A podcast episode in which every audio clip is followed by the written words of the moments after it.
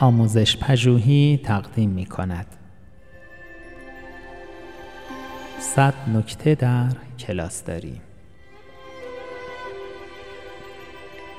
نکته هفتاد و شش تنبیه متناسب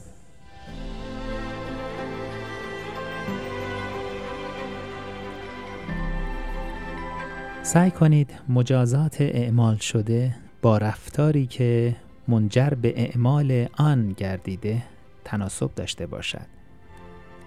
مثلا اگر دانش آموزی که طراحی روی دیوار را خراب کرده پیدا کردید برای مجازاتش او را بعد از مدرسه نگه دارید تا به کلاس بیاید و طراحی دیوار را مثل اول درست کند.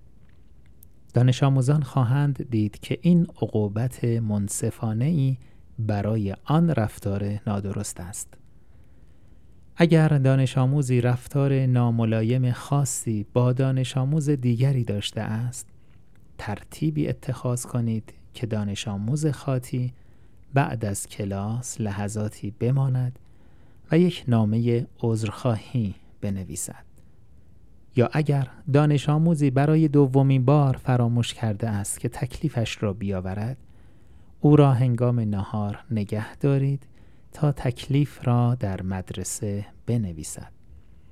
اما اگر مشکل جدی پیش آمده است مثلا رفتاری خشونت آمیز سر زده مطمئن شوید که والدین به مدرسه آورده می شوند تا با یکی از مسئولین مدرسه مسئله را به صورت اضطراری مورد بحث قرار دهند.